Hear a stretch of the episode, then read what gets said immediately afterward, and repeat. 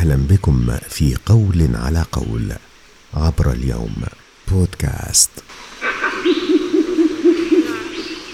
من فصاحة لغتنا العربية البيان والظهور بالألفاظ الظاهرة المعنى في اللغة والنحو والأدب المألوفة الاستعمال عند العرب.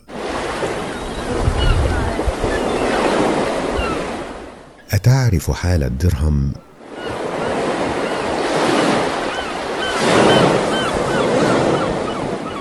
قال سلم بن أبي المعافى كان أبي شديد البخل وكان إلى جنب داره مزرعة فيها قثاء وكنت صبيا فجاءني صبيان أقران لي فطلبت من أبي أن يهب لي درهما أشتري لهم به قثاء.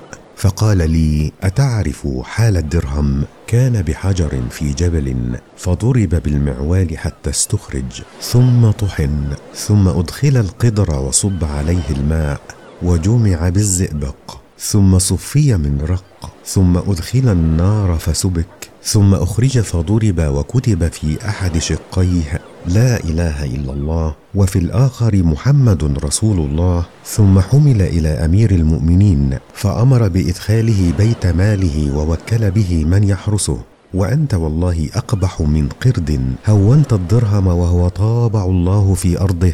وألا تعلم أن الدرهم عشر العشرة والعشرة عشر المئة والمئة عشر الألف والألف عشر دية المسلم.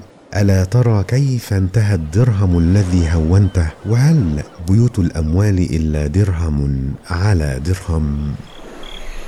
شكرا لاستماعكم وعلى وعد بلقاء قريب على منصات اليوم بودكاست.